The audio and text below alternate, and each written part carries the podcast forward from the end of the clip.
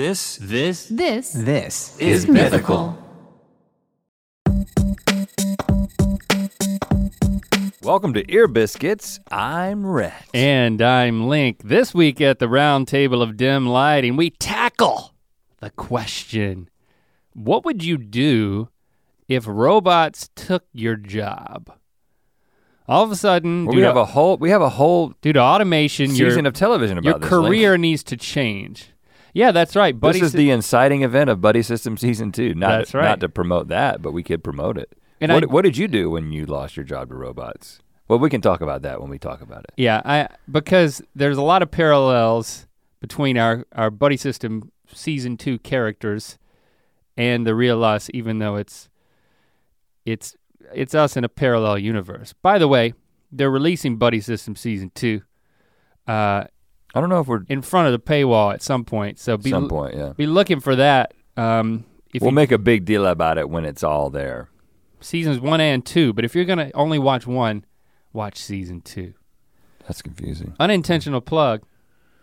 I guess you can watch season one, but anyway, um, yeah, there's a there's some robot stuff happening there, and just let me say, this whole conversation, it it it spawned from a Reddit session.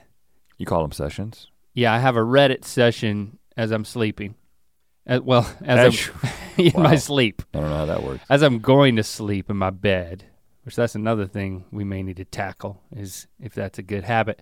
But um, I went down this Reddit rabbit trail, which meanders through manufacturing processes, um, some eerie anecdotes, and lands smack dab on you. Oh, I'm featured in this Reddit thread Well, directly. I don't want to say too much, but I will say Wow. I will. You know what? Yes, this Reddit thread that was featured on the homepage had nothing absolutely in the world to do with you, us, anything to do with us at all. Hmm. Somehow involved you, Wow. I, I'm suddenly interested. and that took. so it was a wild ride on Reddit, and I want to take you back through it. I'm So we're planning gonna to participate in this discussion. Uh, the robots are going to take over at some point in our conversation, okay. and but we're going to land on you in, inexplicably. Great. Un- well, unexplain. I'll, I'll explain it, but it's unexpected. Okay. Um, before we get into that, I do want to tell you something that happened to me at a party. First of all, let me just say that You're a party animal. I Say it. have been so occupied in the evenings. Tonight will mark the sixth straight night that I have had something that is like kind of like an involved An obligation, obligation. an out of the home uh, thing. In this one tonight, my my my wife is actually gonna go with me, and we're, we're going. To, well, I'll just say we're going to the uh, the Mayans MC uh, season two premiere That's right. uh, to support our friend Kurt Sutter, and um, and this is the one that Jesse's going with me to, and she and she and I, that's when I was like, "You ready for tonight?" And she was like, "What?" Again. She was like, "You're going somewhere again?" I was like, "You're going with me," and it didn't seem to make a difference. yeah, that's why Chrissy's not going. I am going. I'm going with you and Jesse, and and I guess Stevie's my date. Yeah. Because Christy, yeah, she's like, listen, this has been too much stuff happening. And I'm I mean, if it wasn't for like a sense of well, I want to go for what it is, but I don't want to go because it's just going somewhere else. I understand that. And And I so- said, I said, listen, And I'm almost like, you're going, that's good enough as if both of us are going, that's enough support. But that's kind of lame. I'm not gonna do that. I appreciate that. I could change my mind. I could bail. I wouldn't be surprised if you did, but I, I certainly hope you go. Uh, but it has been too much. And then I say, this is not typical. And she's like, you always say that. But it isn't. I don't do things six nights in a row. It's That's- not I- typical. I- I- that's not the kind of life I have, man. Right. By the way, I have something the next two nights too, so that's another factor. Oh, really? Yeah. I got like Well, you'll maybe you'll beat my streak. welcome back to school nights, two different schools. In the end, you will probably tie me. I did something on Thursday and then on Saturday. You only did something on Friday. We went to the Kacey Musgraves concert with our wives. That was Fabulous. that's a great time. yeah, Lo- because love that woman. because I went to the Rolling Stones concert the night before. Oh, you did go to the Rolling Stones I concert. Yeah, man. I'm So, te- I'm tempted to talk about that. First of all, I freaking love Kacey Musgraves. I mean, she's ama- I I just that album is amazing. She played most of it. It was it was wonderful. It's exactly what I love to listen to. But I got to say, seeing the Rolling Stones, who I would not call myself a huge Stones fan, before going to see them, that was absolutely amazing. Everybody in the Rose Bowl was just in awe of the fact that these like how old how old did I say Mick was? 76, I believe. 76 years old. 4 months after having a heart valve replacement surgery, he's what he's strutting around the stage for 2 hours um, going an estimated 14 miles total. So crazy. I don't know. It's just And they sounded good. It's because the devil's in him. That's how he's able to do it. He had sympathy for the devil. Man, me and Britton had a great time. It was his treat. And it was a long time coming because of the heart valve replacement. But man, I get it. I get the stones now. I feel like I'm an insider. I got the lips and the tongue on my shirt. oh gosh. Yeah, good, it, good logo, best band logo, maybe of all time. it is. I mean, I kind of feel like going to the, to the Rolling Stones and then to Kacey Musgraves. Like that, Back to this back, is not baby. The, it's not the ideal because you're gonna Yeah, you're gonna judge Kacey Musgraves showwomanship versus uh, the Rolling Stones, which is just a, she's doing a different thing. oh, absolutely. But anyway, you went to a party. I went to the, the one thing that you didn't go to, and uh, let's call it a fundraiser. It was a fundraiser uh, for a, um, a charity that we're involved with, and there was a guy there who I've met a couple of times. He's an older guy. I mean, he's older than me, and um, super like super nice guy. And we were having a, bu- a bunch of interesting conversations about some stuff that he was that he was involved with. But one of the things that he needed to show me, we got into a conversation about jackfruit. Jackfruit. Yeah. And um, I recently had seen how big a jackfruit could be. Have you seen how big a jackfruit could be? I can't even say I know what a jackfruit actually Okay, is. Okay, so you know like when a grapefruit? No, not like a grapefruit. No. So you know when you go to like a vegan restaurant and they've got like barbecue, but it's not barbecue, it's something else. Oh yeah. Often it's this jackfruit thing. kind of stringy. Yes. It's got an interesting texture to it. Uh, that's jackfruit. And so yeah, looks like that. And it's So kind of spiky on the outside. It's green, the color of an avocado. It's shaped like, how big is it? okay, well how big would you think that that was just looking at it? it looked about as big as an avocado or an apple. It's this big. What? They can be 70 they, like 7 Like this guy was said I I I- Twice the size of a wa- an average watermelon? Yeah. So What? Yeah, so when I went to Good gracious. That fruit is jacked. this guy's actually uh, i- i- helping to import some jackfruit into California, and jackfruit is like exploding in popularity, right?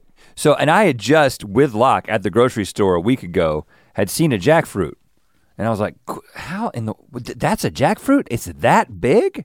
And we almost got it as like a gag gift for Jesse. Like, let's bring home this jackfruit and see what she does with it. you know what I'm saying? Because it was just so big. Well, anyway, we start talking about his the business that he's involved in, getting jackfruits in, and um, he's like, "Oh, I got to show you this. I got to show you this one I found." So he takes out his phone and he begins scrolling through his photos, and he's like, "Okay, hold on. No, I'm I'm, I'm getting close. Uh, uh, there, no, that's this. Okay. Uh, right. just moving his thumb like this and just rifling through hundreds, thousands Uh-huh. of photos." Okay. two and a half minutes into the scrolling and Oh, the no. and the saying, "Oh, no, I'm almost there." Just uh, give me a second. I begin to think that I am the victim of a YouTube prank video. you, you started looking around for I, be- cameras? I begin to think that I might be on What Would You Do with John Quiñones, which incidentally I think is a YouTube channel now. what would you do if somebody scrolled forever? Like how long would it take in their scrolling for you to just jump in and stop it? Did you think about that? You I- know, hey man, you know what? Just email it to me. I, well, at one point I was like, "Yeah, yeah, I know they're big, man." I was like, "Yeah, I saw one at the grocery store." He's like, "No, no, you got to see this one." Two and a half minutes is a long time to watch somebody scroll. Well, it, I and are, are you looking over his shoulder on his phone? And is he scrolling through nothing but photos of jackfruit? Uh, he's th- lots of photos of fruits and Oh, other really? things that he imports. And he's like, "Hey, this is my girlfriend, and this is when we went to the beach, and you know, this, No, no, he is- is my dog. He is he is He had dog had rifling through a grid of photos. It was like a wound on my dog. I had to send this picture no, to no, the vet. He's not giving any up any commentary on the stuff that he's scrolling through. He's just saying, "Hold on, up there," and you keep thinking, "Okay, here, here," and then it's not there, and then he keeps going. Now, you know me. I'm I'm a I'm a nice man, um, and I You're nicer to s- strangers. I have a high tolerance for this kind of behavior. I prob- I don't know if it's average tolerance or it's either average or higher tolerance. Well, you have a higher tolerance than I do. Oh hell let's yeah! just let's just let's at least say that. Um, and so I was like, what am I gonna do? Like I had time to start having like an existential crisis, like because every time I look back, he was just saying, "Hold on, give me give me a second. Here, here, here it comes, here it comes. No, no, no, hold on, let me see.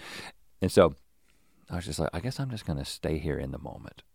I'm gonna let this guy find his big ass jackfruit, and then when I see it, I'm gonna be really impressed. So I did that. Well, it's kind of a lot of buildup. So It's pretty with big. each with each oh, so he did find it. It was really big. He found it. Yeah, yeah. It was very large. Yeah, you're not even telling that part of the story. You're like, oh yeah, he did find it. It was It's like what? The story's over. It was seventy. Tell me about the freaking It jackfruit. was 70 pounds. The jackfruit was 70 pounds. Seventy pounds.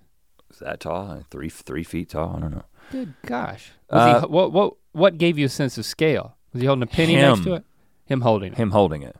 Good gosh, they can get jackfruits can get big. wow, wow, wow, I bet they don't taste as good.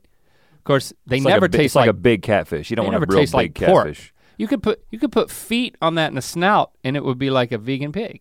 Yeah. It's it's literally as big as a pig. Jackfruit takes on the flavors of whatever. It's a lot like tofu. Takes on the flavors. But, But, back, let's get back but to the on. scrolling Well, because I, I do want to talk well, about that. Well, you know what? He got back to the scrolling. Again, After he found the jackfruit, he's a scroller.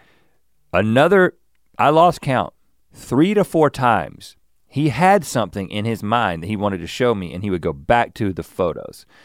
And then I don't think it was ever as long as that first time, but I was like, this is like a Seinfeld episode. If Yeah. Seinfeld was made in 2019, Yeah. he's the scroller. Now, it, you know what? Somebody needs to talk to him because he's too dependent on photos. He needs to just do hand gestures. You know, like- it's this big. Or pick up a small child and be like, it was this big. or or make it his wallpaper. If he if if the anecdote comes up that often, you need to have it printed on a business card. I think this is a perfect example of why you need favorites. You need to take advantage of your favorites feature on your photo collection. Yeah, you're talking about you're talking about making an album. If you need like, oh, here's the photo of me with my kids. Here's the photo of the big ass jackfruit that I love story to talk about. stories I always tell, but then spend way too much time scrolling for the payoff photo album. That's what you call it. Um, I've actually thought a lot about this, like Okay, good. pausing a story to scroll because actually on the way to the Rolling Stones concert, we were in an Uber. Britt and I were both in the back seat, and this guy was like, this guy was coming on strong. Like he wanted to know everything about us, and like Really?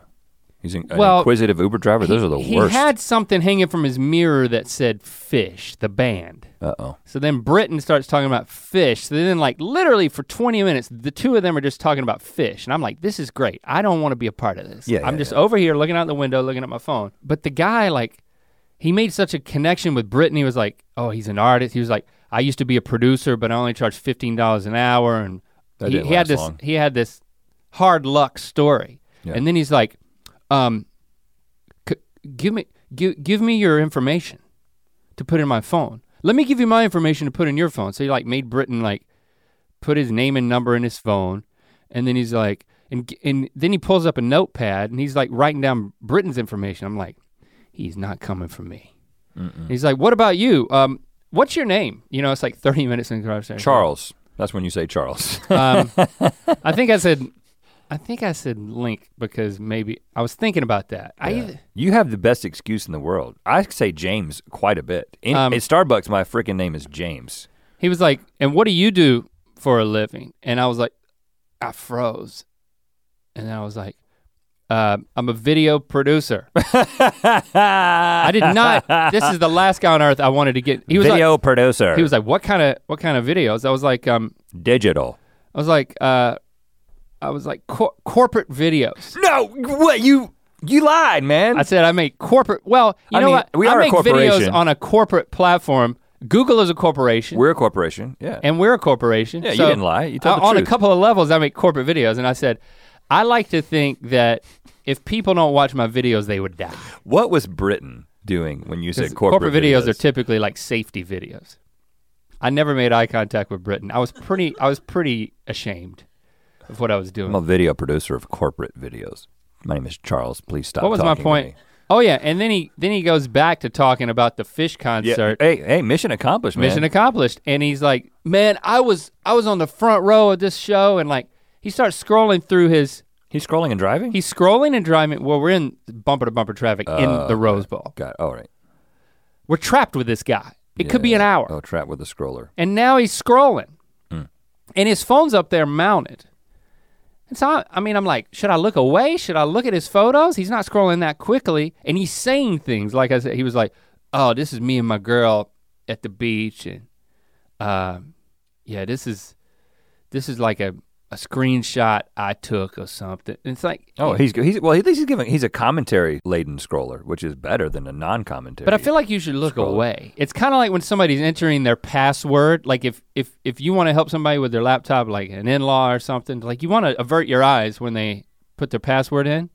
You know what I'm saying? I do. I don't see how it's like- relevant, but I appreciate. Well, when somebody's scrolling through their f- entire photo life, You're seeing to into their to life. a jackfruit, you never uh, know okay. what you might see. And I don't. There's lots of things I don't want to see an Uber driver do. You know what I'm saying? Ah, okay, got it. Yeah, you know, that's a different album. I'd like to see him just drive and be quiet. He actually talked about. He made a he made a comment about, man, I've re- I really enjoyed talking to you, and this is in the middle of the conversation, not the end. talking to Brittany. He's like, because a lot of people do get in the car and they're like, you know, they'll just they're like dipshits. They'll just like be quiet. I'm like, I'm a human. You're a human, and I'm thinking, that's me, man. I don't really think you can call that a dipshit. I know he's kind of harsh. I mean, some people just don't want to have a conversation. And then he's like, I'm gonna come into this show later. And then he, he's like, I'm gonna pull you guys right up here. And he's like, he goes through the parking and they're like charging like 20 bucks for parking. He's like, I'm just dropping these guys off. So they let him go through. And then he's like, I'm not leaving. And then it dawns on me as he's pulling into a parking space, this guy's gonna be with us all night. And then he's like, he's parking the car. He's like, I'm, I'm gonna give you five stars. And I'm coming, I'm coming to the show. It's like, do you guys have an extra ticket? And I was like, no, thank goodness we don't have an extra I'm coming to the show. Do you have an extra? You're Yeah. not coming to the show unless you can get a ticket. right. So then then we split up. But for a second I thought he was gonna be with us all night But because think- he already had a ticket. I, think you would have. You would have shut that down. I would have. I think you would have absolutely. I, I think even I Oh. would have shut that down. but I wouldn't have stared at his scrolling. See, hmm. I, I I'm still I'm human. And I think people who have a low capacity or high capacity for tolerating scrolling have a low capacity for exposing people to scrolling. Like I, Sure. I I've got like a I, I'll scroll for 12 seconds and then I feel like I'm inconveniencing somebody and I'm like, you know what? Uh, don't worry about it. I think on Google Photos you can you could type in jackfruit and it would literally pull up. You can do that on the iPhone as well. Uh, and I almost told him that, but I just didn't. I, I, I it didn't. I Of course, it would pull up three thousand images for him. Right. So All right. So that, uh, we could talk about that forever, but we're gonna talk about Let's go down another robots. wild rabbit trail. Apartments.com has more rental listings than anywhere else. So finding the perfect place is easier than ever, and so is finally moving in together, just the two of you. It's a big step. Lots of new responsibilities, lots of adjustments. Most likely, they'll wake you up at odd hours to go to the bathroom. And you'll most definitely find yourself in trouble coming home late for dinner. They may even unroll all your toilet paper next time. It's just what happens when you two find a new place together. But you're not doing it because you feel like it. No, you're doing it because you love them, because they're family. And that's why apartments.com has more pet friendly rental listings on the internet. Did you know that's what we were talking about? Yes. Pets. So that you and your furry family can find the perfect new place together. Apartments.com, the place to find a pet friendly place. Ear Biscuits is supported by AC Pro. It's blazing hot outside. You get into your car and turn on the AC to get cold air pumping, but it blows out hot air. The issue is commonly caused by low refrigerant due to leaks in the AC system. You want an easy all-in-one solution that will restore the cold air in no time. AC Pro recharge kits make restoring cold air easy for even those with zero DIY experience in less than 10 minutes. Save time and money versus going to a shop by picking up an AC Pro recharge kit today. Be a pro with an AC Pro. Okay, let's get into this. Um, you know, I have this habit of laying in bed and I like I just pull up the Reddit thread because it just sends me into a world that's not my own. Um, there's many things that many threads that I follow that are relaxing, educational, entertaining, mesmerizing, but n- in no way related to my work. Whereas if I pull up Twitter, then that's a problem because I feel like even if I just look at tweets of comedians, I start to get anxiety. Interesting. Anxiety with a G. Um, because I just feel like I comp- I it's it's the it's the social media trap of comparison. I think I do it on that level, on like a some sort of professional level. Like I don't tweet and I'm not funny and oh, and then you even on Instagram. I know we did a whole episode about it, but that's starting to creep in. So like a little bit of that, but it's mostly just like exotic locations that I look at on Instagram, and that that's not deep enough. I need something deeper, and Reddit gives me my fix. So let me take you on a journey. This was no, this wasn't the popular page. It was posted in a couple of different threads, um, but the one that I follow is educational gifs or gifs, if you will, and the title of the post is this is how canning process is done! Exclamation point. And then it's a repost or an embed post of from the reddit thread manufacturing porn called kodai canning process. Exclamation point. You know when you hear canning process it might sound boring but if you add an exclamation point at the end i'm listening. This is like how it's made. it, so yeah, it's a it's a video of um, a can of what appears to, what is beer. I, I couldn't tell what it was because it's like it's not a can that I would recognize. I maybe Kodai is a name brand. I actually don't know. So this video is cool because of course it loops, but it shows three different steps in the manufacturing process before it loops. So it it starts and you see him spinning on the lid of a can. And I had never really understood, I was really drawn in. I never really understood that the top of a can, like where you pop it open, like that, that's sealed on. I just had never thought about it. Right. And then the camera moves to, after it shows you a number of these lids being slapped on the cans, then it moves earlier in the process and shows you right before the no, that, that's later in the process. It twists the can lid and spins off all the beer foam. And then it goes earlier in the process and shows you um, all this foamy beer coming out before the lid is slapped on. Uh, Yeah, I think this GIF is just looping in the wrong place, or maybe because this is the beginning. It's coming Yeah, in, coming see- in with the beer. See the beer top. coming in with all the foam, then they scrape the foam off, and then they throw a lid on. And the way that the lid slides on is just I never thought about the fact that you know because its content's under pressure. Does that mean that the there's it's extra carbonated when it's when it goes in? Is that why? Like, I would think with that much foam at the top, there would be more foam underneath the surface, and so when you ended Yeah. up getting a can of beer, it would have like an inch missing of beer because the foam would have just turned into liquid. But it's completely full. I just don't understand how this process leads to that. Because it's like overflowing right there. Yeah, they fill it up to where the foam is all the way at the top, and then they smash the lid down so there is some pressure, and there's probably from the carbonation of the beer or whatever you would call it. See, see, this is where you're going, and if you were a commenter, this is what you might comment. And if you knew that, so you might ask that question, someone would come in and answer the question, and then the rest of us would learn that. So whenever I watch a video like this, first of all, I'm mesmerized by it, and then I'm just, I'm like, there's 343 comments under this video. Mm-hmm. I wonder where it goes, and I wonder what most people have engaged in, which will rise to the top if you don't use Reddit. I'm just giving you a little background. So it could be anything. They could be talking about anything. And the first comment, the beginning of my journey, says F word. I'm not gonna say it. It's just not. Those machines must suck to maintain. So we got a Debbie Downer right at the top of this thread. People talking about how unclean it is because basically there's beer foam going all over the can and then in the next step they spin the can at a rapid aggressive speed and then this beer foam goes everywhere. So this is what someone commented and then it, everybody seemed to engage under this one comment. Um, yeah, so the so the person says those machines must suck to maintain. Of course, I'm like, yeah, I was kind of thinking that myself now that you mention it. And then the person says, someone else responds, sticky, smelly mess. I don't forget that. But clearly, that is not really the case. And then Funky Credo comes in there and says, Beer is a perishable product. Those machines are cleaned religiously because otherwise beer won't have a long shelf life due to contamination. It can be sticky during the shift, but overall, it's kept clean. I worked for a hot dog manufacturer, and every single machine was deconstructed, soaped up, scrubbed, and rinsed, then reassembled at the end of every shift.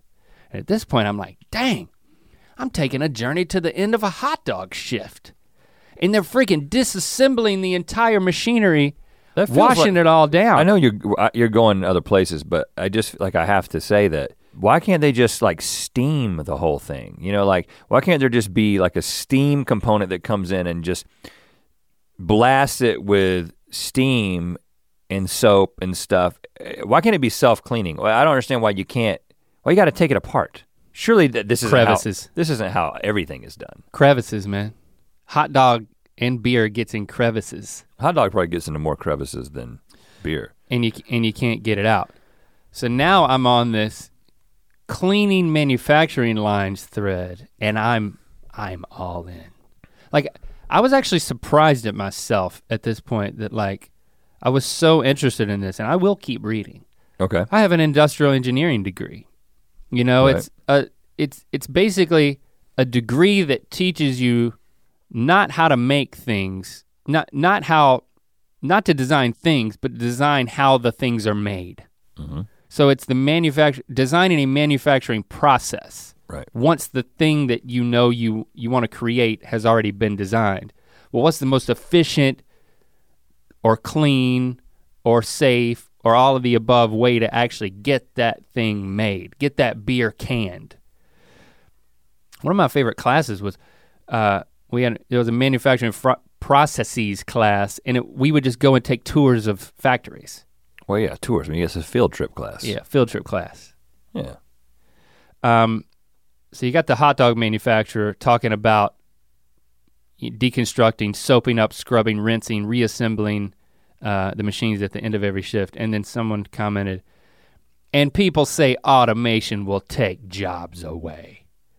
And then Funky Credo comes in and says, it already did. Oh, yeah. The company I work for was in Ukraine. Due to cheap labor costs, the level of automation is low since it's not cost effective.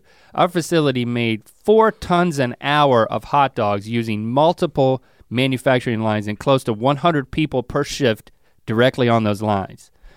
I toured a number of facilities in the US.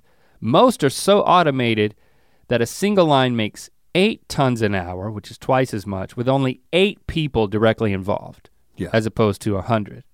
And then someone commented, I bet those eight people got a ton of shit to clean and it probably doesn't all get done. No. And then Movie Man 56 comes in. I used to work in a pastry facility doing sanitation. Yes, now we're we're going from beer to hot dog to pastry. People mm, working in riveting. factories coming out of the woodwork, and I am here for it. I noticed that. Pretty much everything can be power washed in most facilities, making it incredibly easy to clean. See, this is the question you had. Why do they have to take stuff apart? Really? Do you really need to do that? Um, plus, we had to pass cleanliness inspections every morning, which involved multiple cotton swab tests on every machine for food bacteria. We cleaned the entire facility. Facility. I can't say. Facility. This is Facility. an industrial engineer here.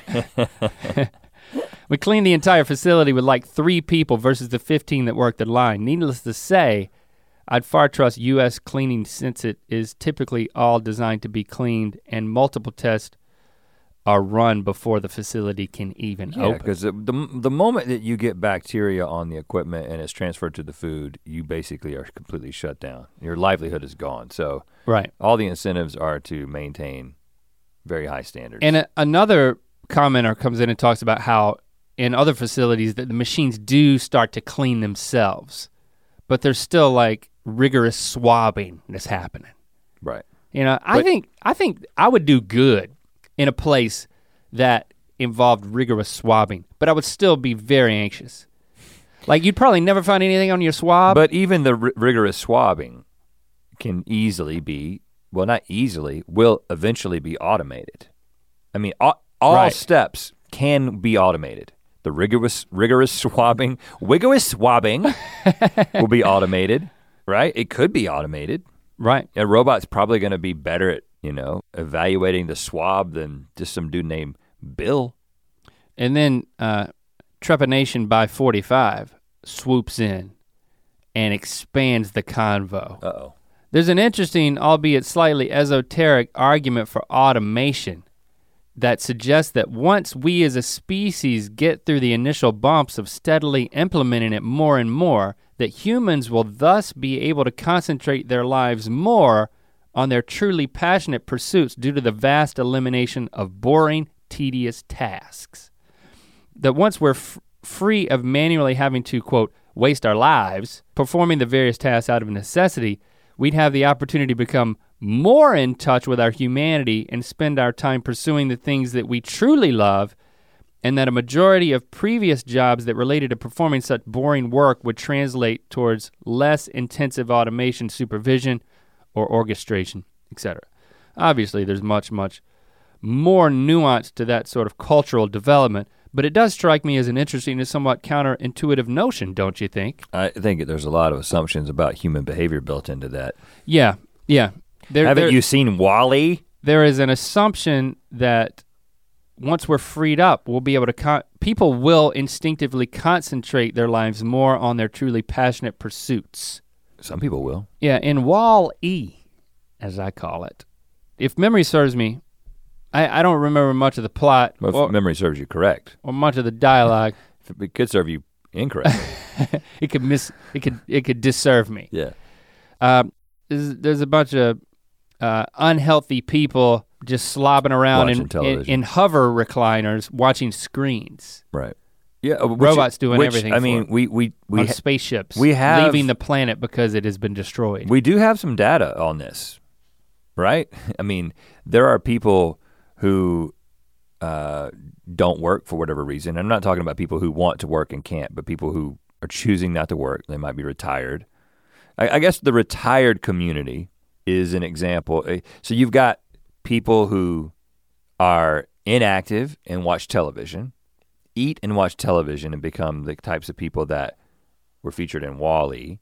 And then you have another set of the population that chooses to do activities, what might be referred to as active leisure. mm-hmm. Some things are more active than others. So you're using the retirement thing as, as an analogous to well, if your job was taken away, and then you had to find a new job, you would have the opportunity to find one that you were more engaged in Well, than something that was more monotonous that a robot could do. it. Well, and I like to, I mean, I like to extrapolate things out to just the logical conclusion, right? I mean, a lot of people make all kinds of arguments about how automation is actually not going to lead to uh, unemployment. And I don't really want to get into it. That's that's kind of a boring. That's not. I don't want to get into that boring conversation. I think that we could just talk about cleaning manufacturing equipment the whole time if you don't want to. If Well, you want to make sure I- we're not boring. Well, what I'm saying is, I don't want to debate whether or not it, automation is going to really be a problem for people's jobs, but I think that it's kind of unavoidable if we don't. Which I actually think that the chances that we just exterminate ourselves because we don't, we're not dealing with global crises in the way that we should. We're dividing as opposed to being unified and coming together and solving problems. I think we'll probably exter- I think we will exterminate ourselves before we actually get to this point. But let's just say uh, people wake up and realize that the world is falling apart and dying, and we actually need to do something about it. Let's assume that humans. Well, do- by the way, that. that is Wall-E. They were they left Earth. Right. It was it was a, they had to abandon it. Yeah. Well, let's just assume that we wake up and figure it out. Um, then it is inevitable that technology will progress to a place where we have the option to get the robots to do all the stuff that we don't want to do. Then let's ignore like robots' rights issues and whether or not they have personhood. That'll become a debate. It already is. Whatever. Okay. We'll let them worry about that. Yeah. But it is inevitable that we'll get to a point where you don't have to be the person to clean the beer machines or the hot dog machines. Like you could if you want to, maybe, but you actually you probably won't even be allowed to because No. you'll be way worse at it. And so, and even the jobs that we have, like, okay, it isn't that far off that, I mean, first of all, there's already AI that's making YouTube videos and they'll, they'll be the first completely AI generated movie in however many years and people will go, eventually the stuff created by the robots, and this may take several generations, many generations, but eventually the robots will be able to create better than us. And you will enjoy a movie created by robots from top to bottom more than the one made by humans, right? Everything will be eventually replaced. The, the robots I- will be able to do it better eventually. I, I just have. Then a- what are we I, I can't believe that a purely creative endeavor, when would subject to so much, so much sensibility. No, I'm saying- can ever be. This is way, way, way, I know. way, way far in the future because replicating the human mind and human intuition. I mean, did you see the thing where this this could be? I don't know if this is just one of those internet things that's not true, but you know the picture of the Chihuahuas and the blueberry muffins in the grid, Oh yeah, and somebody sent that to I think a text thread that we're on, and they were like, I think Jesse sent it. AI is not able to tell the difference between the blueberry muffins and the Chihuahuas. Now, if I squinted, I couldn't either. Right, but you, as a human, you can look at it, and within about half a second, you can determine which one's a Chihuahua and which one's a blueberry muffin. Apparently, AI still can't do that, right? But they will be able to do that if they can already. If that's just a meme that doesn't isn't true. What I don't understand is why robots can't push the button that says "I am not a robot" on websites. Like now, that seems pretty simple. Yeah. You should be there, robot. Really good point. I mean, That's it literally says, I am not a robot, and then there's one button to just check. It's like a checkbox. So I'm pretty much under I'm I'm eroding your entire argument with that. they can't check the box, man. Th- but they will. I'm just saying that there's going to be all kinds of ups and downs, all kinds of arguments, ethical conundrums leading to a place. But eventually, technology inevitably, if you don't exterminate yourself, it progresses to a place where something you create is surpasses anything that you are. I just think that that's inevitable. So there will be And cool. there will be a point in which you're like, I don't have to contribute essentially to society. I mean, the the thread goes on to universal basic income, um, which I, you know, I don't really have the appetite to go there, except to say that, well, if if it, some people say, well, if if that exists, then I actually don't know, but I presume that there's then an argument on one side that's like, well, you know, then it, it gives people a a padding that then they're not going to do anything. You've got the low level, you, you've got the base level income that you need to to thrive. So it really comes back to, and we can make this about us, but what do you do if you if you have free time? I mean, if you have to find a job and there's no like there, there's no financial cushion there, hmm. then hopefully we're creating enough jobs where everybody can get one. I, it just doesn't make sense to me that everybody will automatically be able to then move to what they're most passionate about. But I also don't know that most people, if they are financially secure enough, I think there's there's some people who then like go wild with their passions, and there's some people who just go lazy. Yeah, it's And very I- personality dependent. Yeah, and I actually feel I, I feel like my my natural instinct is in is toward the entropy of just just laziness, just falling apart. Mm, I don't think no. I don't. I, I I don't think so. I think you'd get very frustrated with yourself if you if you if you actually did that with your leisure time. But eh, I'm reading a book right now. I would become depressed, yeah, but I think I would have to push through that. I And think I, would have to think- go through. I think you would. I'd I think I would have to go through that valley. I'm reading a book right now that I'm not gonna say what it is because it might be a rec once I get through and decide that it's a rec. And it, by rec, you know, a rec in effect at the end of the show. Um, Just say what. Just say. No, you no. can give it again. no, but no, I you don't. don't know if it's good. Uh, yeah, I because I I feel like it might be a strong recommendation, but I have to. I'm only like a third through it. But one of the principles that uh, is being discussed in the book is essentially where people f- you have this idea that okay, well, what I'm going to do when I get old and I've and I've you know I've done my work and it's time to retire is I'm going to be as my Instagram shout out to Rhett MC on Instagram, um, as my Instagram bio says, future international man of leisure, right? And it's a joke that I just came up with. You know, it's not. Okay. A, it's kind of a non-joke. It's a playful description, Yeah, and I think it, it it will turn some people against you. yeah, and as a result of this conversation, and as a result of this book I'm reading, I actually think I'm going to change that. Yeah, I, I definitely hate you because of it. Now, but so the impl- Why- why? the implication is that okay, when I have free time, I'm going to be a man of, and I would say active leisure. You know, travel, experiencing things or whatever. Kite kite surfer. Uh, I don't think I'm going to go there. Not good on now, the shoulders. the the argument that this guy makes in the book is that people who live lives of purpose and have true joy are those who as actually as they get older they actually increase their commitments to other people it might be a commitment to a cause or a commitment to a community or an organization or an individual but essentially that people who are the most satisfied and the most purpose oriented are the people who have commitments I got to be there for something for or for somebody. Six nights in a row. And that's not what my six nights in a row have been about. But I, you know what I'm saying. And, Yeah. And um, that kind of struck me. I was like, first of all, it, this isn't like this isn't fundamentally against, goes goes against anything that I already believe or, or think or want for my life. But it made me think differently about that little quip in my Instagram bio because I do like to think about, hey, we're going to travel and we're going to do this. And he's like, everyone thinks that that's what they want to do, but that life gets pretty empty pretty quickly. And so I think that the real question, the ethical question, when people have this free time, because listen, we're just we're we're talking in the we're assuming that people are going to have the option to be like, okay, I get my universal basic income, and now I can play video games. I can go, I can get lost in VR, which is that's going to be a huge cultural problem.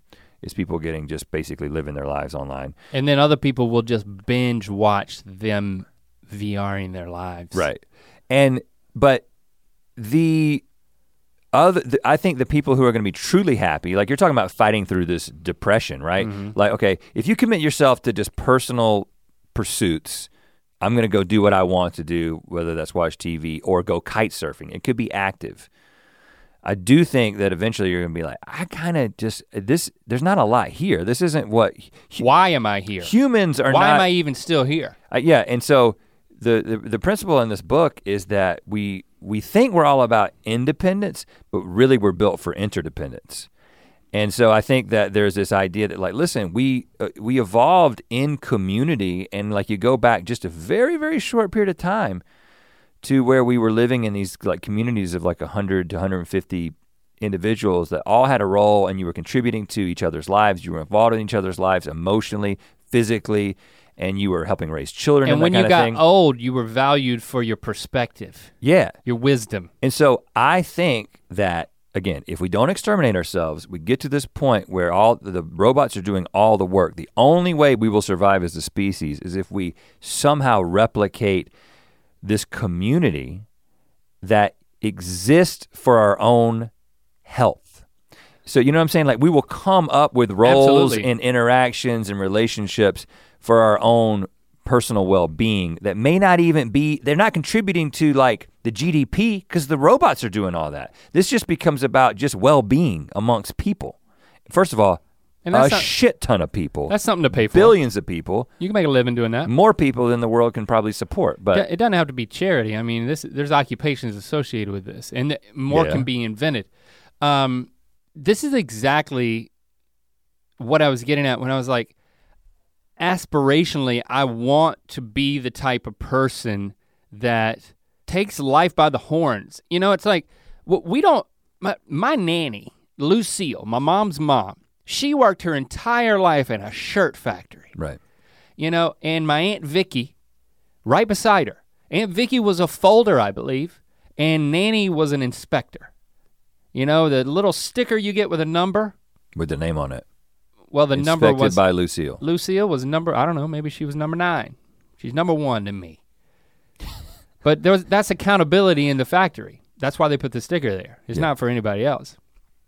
Just if something screwed up, then Nana gets a a demerit. But Right. in it, I mean, that it's that that red cap factory on on the far side of Lillington, across from Birds Yeah, Drive-In, that right. trailer where they had the amazing burgers. Yeah. And now it's there's just a Burger King over there and it sucks. Every day of her life. I mean, like, I'll need to ask her how many years, but like, She did it longer than than Vicky, right? Because or they maybe they stopped. Well, she at the same- retired- Vicky went to work at the school. that's well, yeah. Um but her entire working life she worked in one shirt factory the entire time, man. Right. I mean, it's like we have this amazing job where, where we're so creatively fulfilled and every day is different. I mean, our calendar's filled up and we're told where we have to be and what we have to do and we have to fill all these slots and we get grumpy. But we have we are doing our passions like Oh yeah. there's few people on the planet that the percentage of their time is de- is dedicated as highly as ours is to our our actual our passions. yeah. Um, and maybe that's a factor, but I, I don't, for me, but I think it's more still a personality type that like, it's probably both that like, okay, if, if I had time, I would just like veg out. And maybe that's because I'm so fulfilled. And maybe the average person who isn't would more likely pursue that than not. But I want to be the type of person that as I continue to gain space in my life to make decisions with what I want to do, that it's things that are healthy, but also meaningful and beyond myself. You can save the rec, but just tell me the name of the book. I feel like I'd like to maybe read this book. It's called the Second Mountain. The Second Mountain. Okay. Um, yeah, so I'm I'm interested in that. I think that because I don't know that I'm that type of person. I mean, like even this weekend, it's like I'm going camping with the kids, but it's because our friend Nick said, "Hey, I'm going camping with my kids. Do you want to come?" And I was like, "They probably aren't going to want to come." And then I asked the kids, and they wanted to go. And I'm like, "Yes," because I didn't want to take them. I didn't want to force them. Yeah. I was so happy, but I, I was a li- it was a tinge of like self judgment that I wouldn't have gone camping unless I was invited. Like I had the time, and and my family has the appetite, but I didn't take the initiative to do it. And I want to be the type of person that's like continues to you know not just sit on my butt. I don't. I'm hard. Maybe I'm too I think on you're. myself. I think you're being too hard on yourself because I, I think that Climb that second mountain. like when your wife Literally. when your wife texted me and my wife a picture of you uh, lounging next to your pool this past Saturday and she said this is post nude swim link and you just had a towel you were asleep and you had a towel draped over your nether regions and Yeah. she was like still nude by the way um Yeah. I didn't judge you, man. The you know what I thought to myself? Man, I should take a nude swim right now. I should be in my pool naked and then lounging next to it. That's what I thought. Uh, sometimes Yeah, a man you- needs to swim naked, man. Yeah, and if you zoom in on me, look look look at how You look so contented. Look how content I look right now. Don't worry, Kiko. I'm taking a screenshot for you. So you can see my contented naked body lounging by my pool. So, Share it with the people. cause I, so Because again, I'm passionate about it. again, cause I think that I don't feel bad about that. I think that so much of what makes us happy is trying to find a way to interact with the modern world in a way that is sort of in symphony with our actual biology. You know what I'm saying? And that's just a, I you know I talk about this and you're tired of it and you don't want to hear me talk about it again when I, I say it all the time about you know, Stone Age hardware and modern age software, and that's those are kind of the, the source of so many of our problems. But I do. I just feel that way, and so like you, eh, what you're doing when you lay next to your pool after you've had like we work hard. Yeah, we have a great job. We it's not it's not a hard labor job. My hands are soft. you know what I'm saying? The tips of my fingers are the my the tips of my left hand fingers are pretty callous because I play the guitar, but my hands are soft. You, you know, I used to shake hands with my uncle Jake, who was a pipe welder. And that dude, it was just like going into the sandpaper section of the Home Depot and just brushing up against it. I mean, his hands were, it was like, it was uh, something other than human skin. It was like boulders wrapped in sandpaper. Yeah. Wrapped around your hand. It was just like touching a man wearing a glove. And then you're like, oh, he doesn't have a glove on. you know? His hand has become a glove. And that man worked hard, lived hard, died young. We don't live that kind of life. Well, he shouldn't have stared right into the welding arc. I don't think that's what it was. He he did he took the the appropriate safety measures, I believe. We didn't wear gloves. We have a pretty we we get to do like you said, privilege out the wazoo. We get to do what we want. We make our own schedule, but we com- have committed ourselves thoroughly to these aspirations and these dreams on this probably delusional level and we end up spending a lot of time on it. So when I get home at night or on the weekends, like I'm exhausted because emotional exertion is a real thing. Like we're putting our hearts and souls into what we're doing and performing and creating, and it is exhausting and it does have a physical toll. So I don't you shouldn't feel bad about that. I think what okay, we're really talking anymore. I think what we're really talking about is when when we don't have those obligations like i because i kind of feel like i know what i would do like if all of a sudden i everything was good everything was taken care of all the people that i love are taken care of and you know i could just like step away from everything that we built and i could just like i can do anything that i want. What i would most likely do like my first inclination is to just fill my time with other creative endeavors, but things that don't necessarily have to be a commercial success, right? And maybe things that wouldn't even be enjoyed by lots of people. It might just be like, oh, I'm gonna create in this particular way, write or, or paint or whatever, or I've got this passion project and I wanna do that.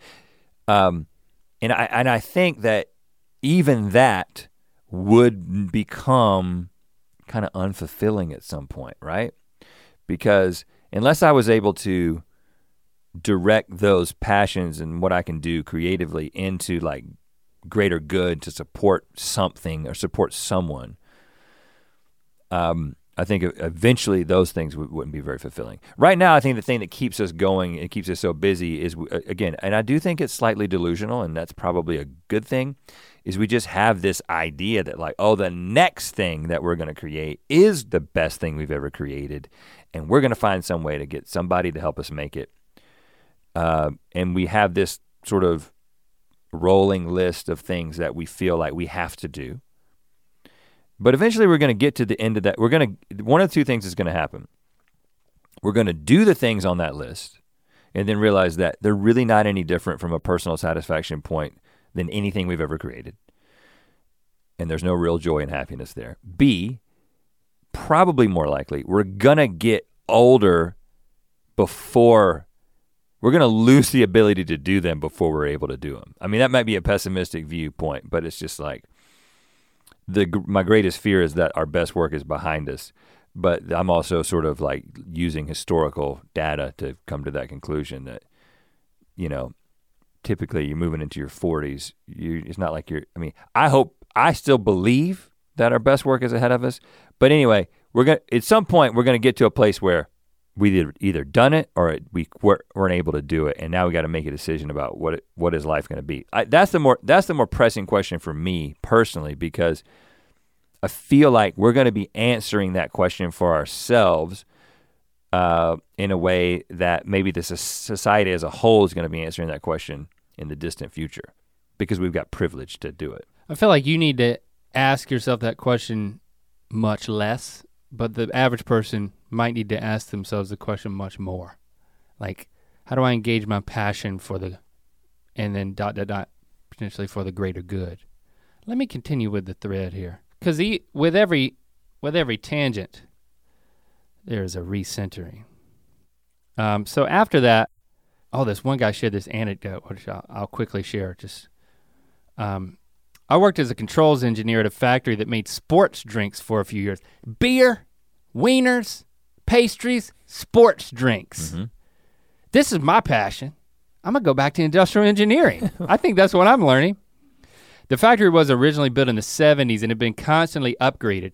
It was eerie because you'd be in a million square foot factory plus warehouse that ran 24 7, producing over 2 million cases of drinks per month. And there'd be 20 to 40 people on duty per shift.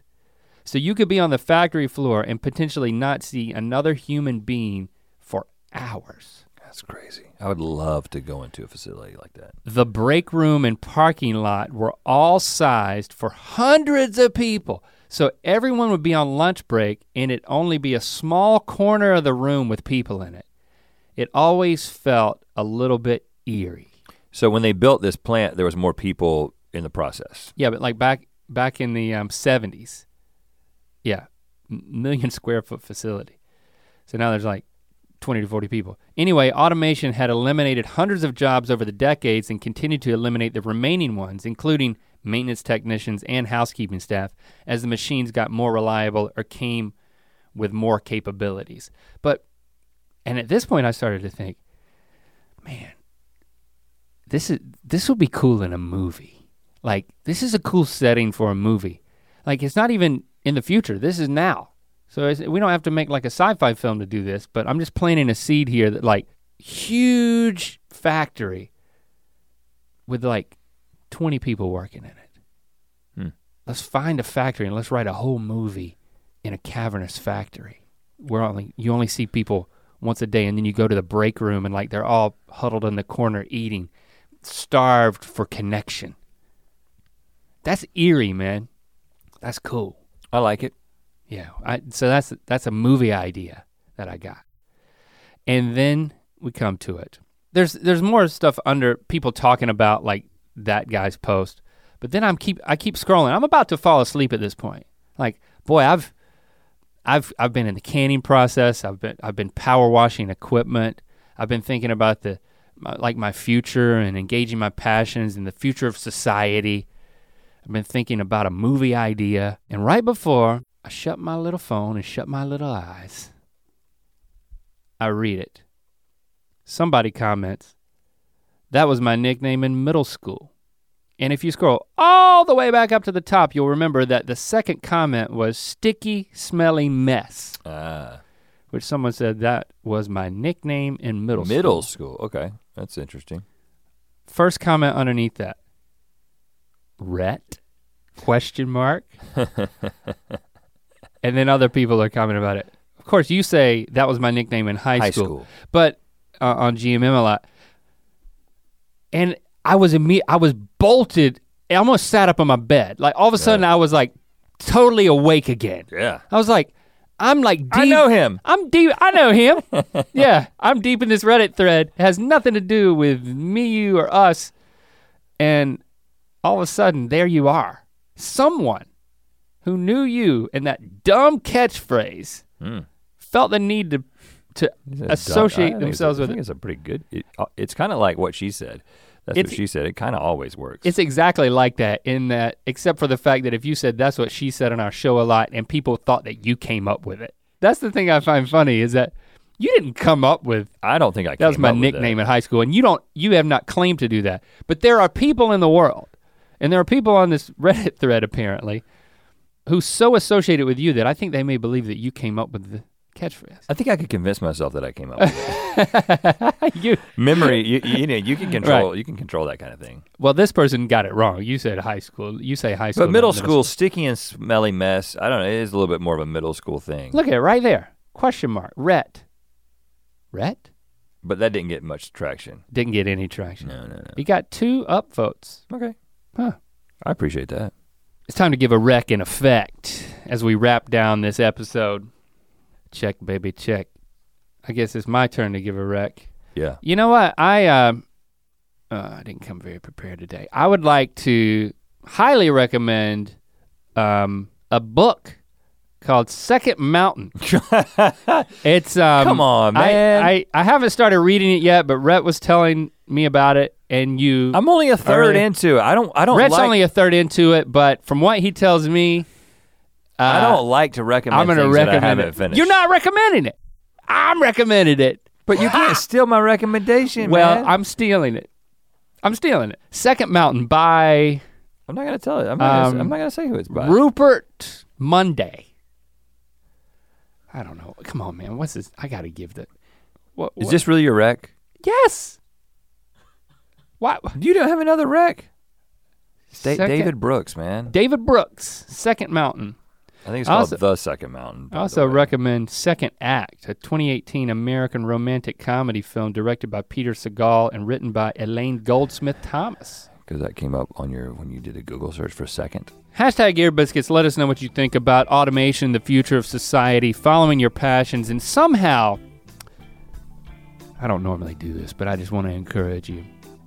Take a moment, even if it's just a moment today, to engage in a personal passion. Don't wait. And definitely stop before you become a sticky and sweaty mess. Or st- what's it, sticky and smelly mess.